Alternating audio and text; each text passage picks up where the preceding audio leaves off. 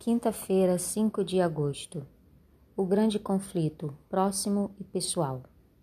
José sofreu por causa de sua decisão fundamentada em princípios. Gênesis 39, 11 e 20.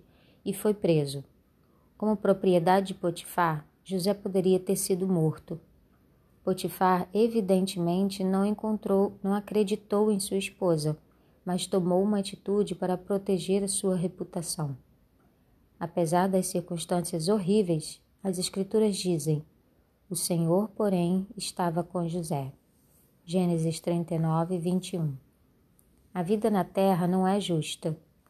O bem nem sempre é recompensado e o mal nem sempre é punido. Mas há uma boa notícia. José encontrou descanso, mesmo na prisão, porque Deus estava com ele. José não se concentrou na injustiça da situação, não se retraiu e nem desistiu de Deus.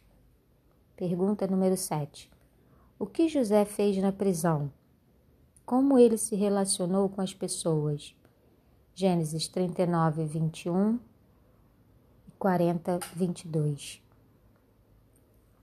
Na prisão, José trabalhou com a realidade, não com o ideal fez contatos e ajudou os outros, embora a situação ali estivesse longe do ideal. Além disso, José não deixou de pedir ajuda e se tornar vulnerável.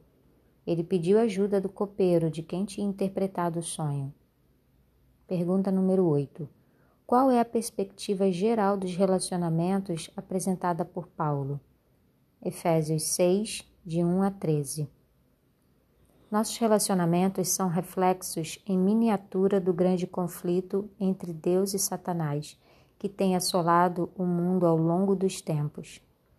Isso significa que não existem relacionamentos perfeitos e que as relações humanas devem ter uma dinâmica de desenvolvimento.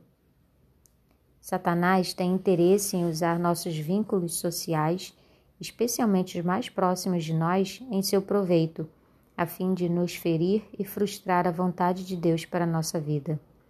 Podemos ser gratos porque não fomos deixados sozinhos para lutar essas batalhas. A palavra de Deus estabelece princípios para a nossa convivência. Sua promessa de nos dar sabedoria, Tiago 1, 5, se estende aos relacionamentos. Como ele esteve com José, promete estar conosco quando enfrentarmos dificuldades nas relações sociais. Pense na promessa de Deus em Tiago 1,5 e reserve um momento para pedir por sabedoria em seus relacionamentos. Como você pode se abrir à influência do Espírito Santo ao se relacionar com as pessoas?